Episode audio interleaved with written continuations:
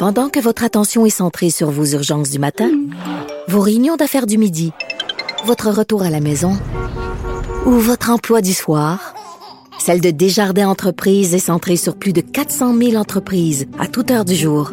Grâce à notre connaissance des secteurs d'activité et à notre accompagnement spécialisé, nous aidons les entrepreneurs à relever chaque défi pour qu'ils puissent rester centrés sur ce qui compte, le développement de leur entreprise. Il est là, notre chroniqueur littéraire David Quentin, libraire à la librairie Coop Zone à Québec. Salut David. Salut Geneviève. Écoute, euh, on a un gros, gros, gros programme aujourd'hui parce qu'il s'en passe euh, des affaires dans le milieu du livre. Puis aussi, on veut parler, je disais au début d'émission, euh, on va vous suggérer deux livres qui sont effrontés, deux livres qui vont beaucoup faire jaser. Et là, c'était comme le teaser, j'ai pas donné les titres. Donc, il y a un suspense. Mais avant, je veux qu'on se parle. Il y a plusieurs choses qui se passent dans le milieu du livre. Et là, tu vas nous faire un petit résumé parce que c'est digne. Les choses se passent, là. Oui, effectivement, on apprenait hier, et puis j'ai l'impression qu'on en parle à chaque chronique, mais Kevin Lambert, pour son querelle, est finaliste. On apprenait qu'il est finaliste pour le prix Médicis, qui est un des, prix les plus prestigieux en France avec le concours et le Renaudot. Euh, il y a deux écrivains québécois qui l'ont remporté par le passé. Marie-Claire Blais en 1966 mm. pour une saison dans la vie d'Emmanuel, puis Daniel Laferrière en 2009 pour l'énigme du retour. Donc c'est fait qu'on s'entend. c'est gros là. C'est vraiment. il a été nominé aussi pour le prix Vepler également hier. Donc, euh, ça fait quand même une grosse reconnaissance auquel moi je m'attendais pas à un succès de la sorte. Là. Ben c'est ça parce que j'ai envie de dire. Euh, puis corrige-moi si je me trompe, que c'est un peu, euh, j'aime pas ça cette expression-là, mais quand même je vais l'utiliser. C'est un peu euh, une histoire de Cendrillon là. Tu sais, Kevin Lambert, il arrive là, c'est un peu l'underdog, personne le connaît. Euh, évidemment, là t'as nommé Dany Laferrière, t'as parlé de Marc Claire Blais, qui sont deux bons de la littérature québécoise. Et là, ce, ce gars-là qui, qui, est dans la jeune vingtaine, c'est son deuxième livre. Il écrit Tu aimeras ce que tu as tué, qui est publié chez Liotrop. Il arrive avec son deuxième livre Querelle, et là il casse tout sur son passage c'est quand même assez fou quand on sait l'espèce de relation euh, un peu bipolaire que la France entretient avec les lettres québécoises.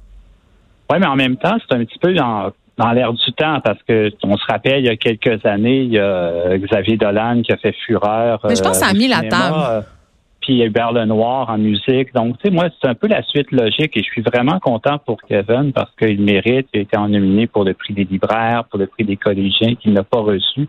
Nul n'est prophète en son pays, hein? C'est ça qu'on dit. Exactement. Mm. Donc, euh, félicitations et puis on va suivre ça avec intérêt au cours des prochaines semaines. Peut-être qu'il y a des jurys de prix québécois qui devraient prendre des notes. Je dis ça de même. Quoique, pour, euh, pour le prix des libraires, euh, c'est Alex Morin qui a écrit Ouvrir son cœur qui l'a remporté cette année et je ne peux qu'être d'accord. C'est un livre formidable. Elle méritait pleinement de gagner, ça, je veux le souligner. Là.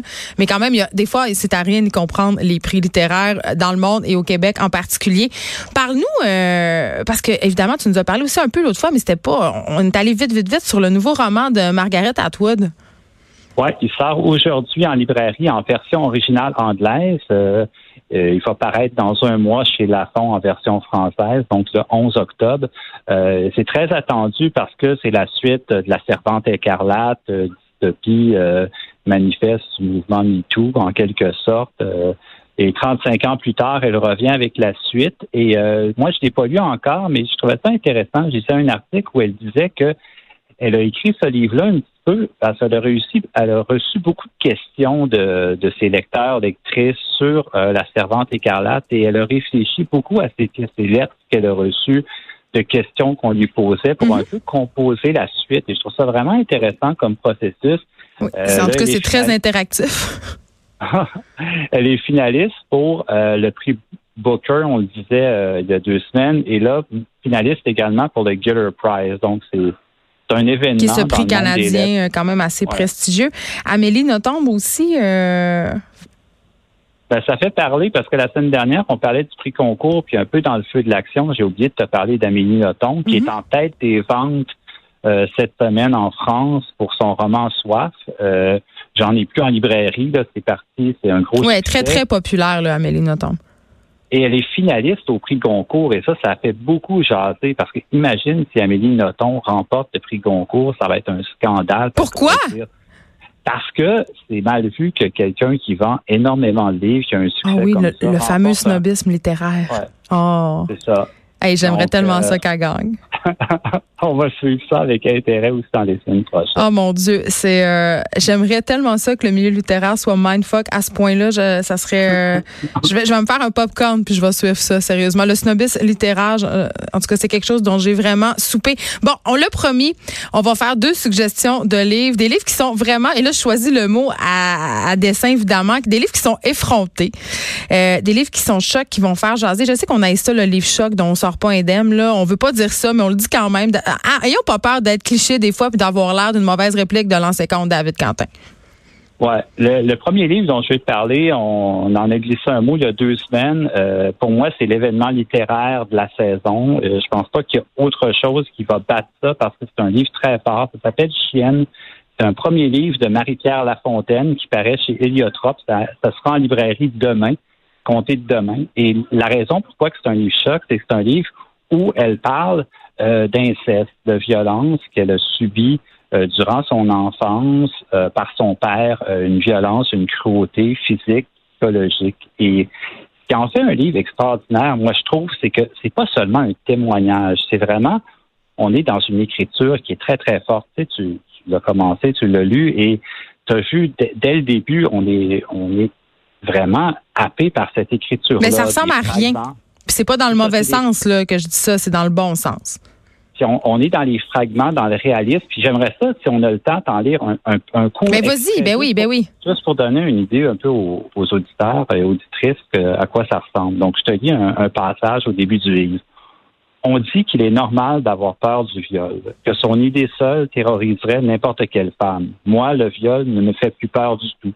J'ai reçu suffisamment de coups, de haine et de crachats pour ne plus trembler devant la possibilité d'un contact non désiré. Mon corps a été maltraité tant de fois, mes os battus, que ma chair a été vidée de son sacré. Mon corps a été purgé de lui-même. Ses terminaisons nerveuses ne mènent plus nulle part. Il est devenu un objet comme un autre, un sac de boyaux et de tripes dans lequel les hommes peuvent figer sans que je m'en formalise.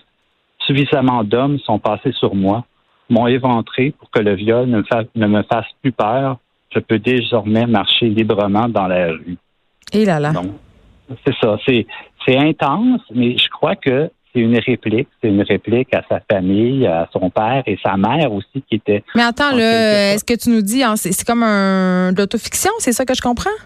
C'est une autofiction. Et là là, elle a je pas peur d'y aller, hein?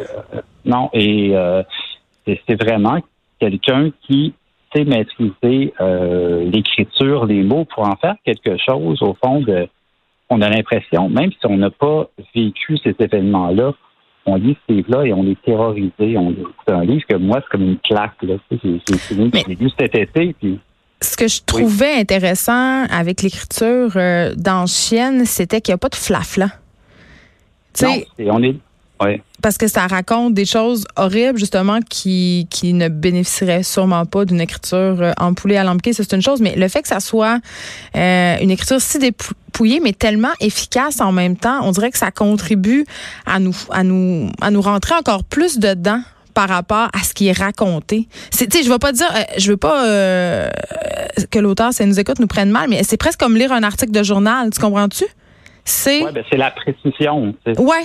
Il y, a, quelque chose de, très réaliste là-dedans qui sert beaucoup, beaucoup le propos. Mais évidemment, c'est un livre qui est dur. Mais faut pas. C'est parce que j'ai tout le temps peur qu'on qu'on parle comme ça, euh, toi et moi, David Quentin, de, de rebuter certains lecteurs. Parce que je sais que la plupart des gens qui nous écoutent, parfois, ils se disent Ah, mais moi, quand j'arrive chez nous le soir pour lire ou quand je vais écouter une série télé, je veux me détendre. J'ai pas envie de lire des affaires lourdes qui vont me déranger. Mais en même temps, ce type de lecture-là, c'est pas nécessairement euh, lourd ou rebutant. C'est plutôt, euh, en tout cas, pour ma part, là, euh, c'est quelque chose qui te happe. là. C'est un livre que tu traverses. là. T'es plus capable d'arrêter de lire. Là.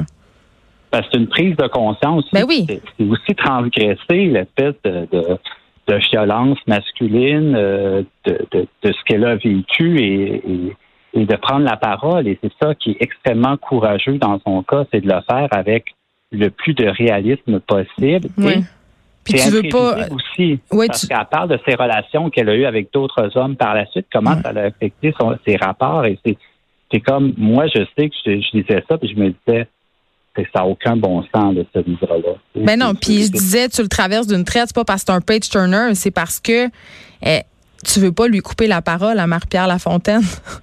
c'est une parole qui est trop importante, tu sais. Oui, c'est un livre court, à peine 100 pages, mais c'est correct, c'est parfait comme ça parce que c'est un livre qui a été épuré et puis à pas direct euh, à chaque page te, te toucher, te bouleverser. Écoute, moi, je sais pas qu'est-ce qui va pouvoir euh, surpasser ce livre-là cette saison. Ça faisait longtemps que j'avais pas lu un livre québécois, un premier livre de cette de cette euh, envergure-là. Mm. Ouais, ouais, vraiment. On l'aura peut-être à l'émission cet automne, Marie-Pierre Lafontaine, David Quentin.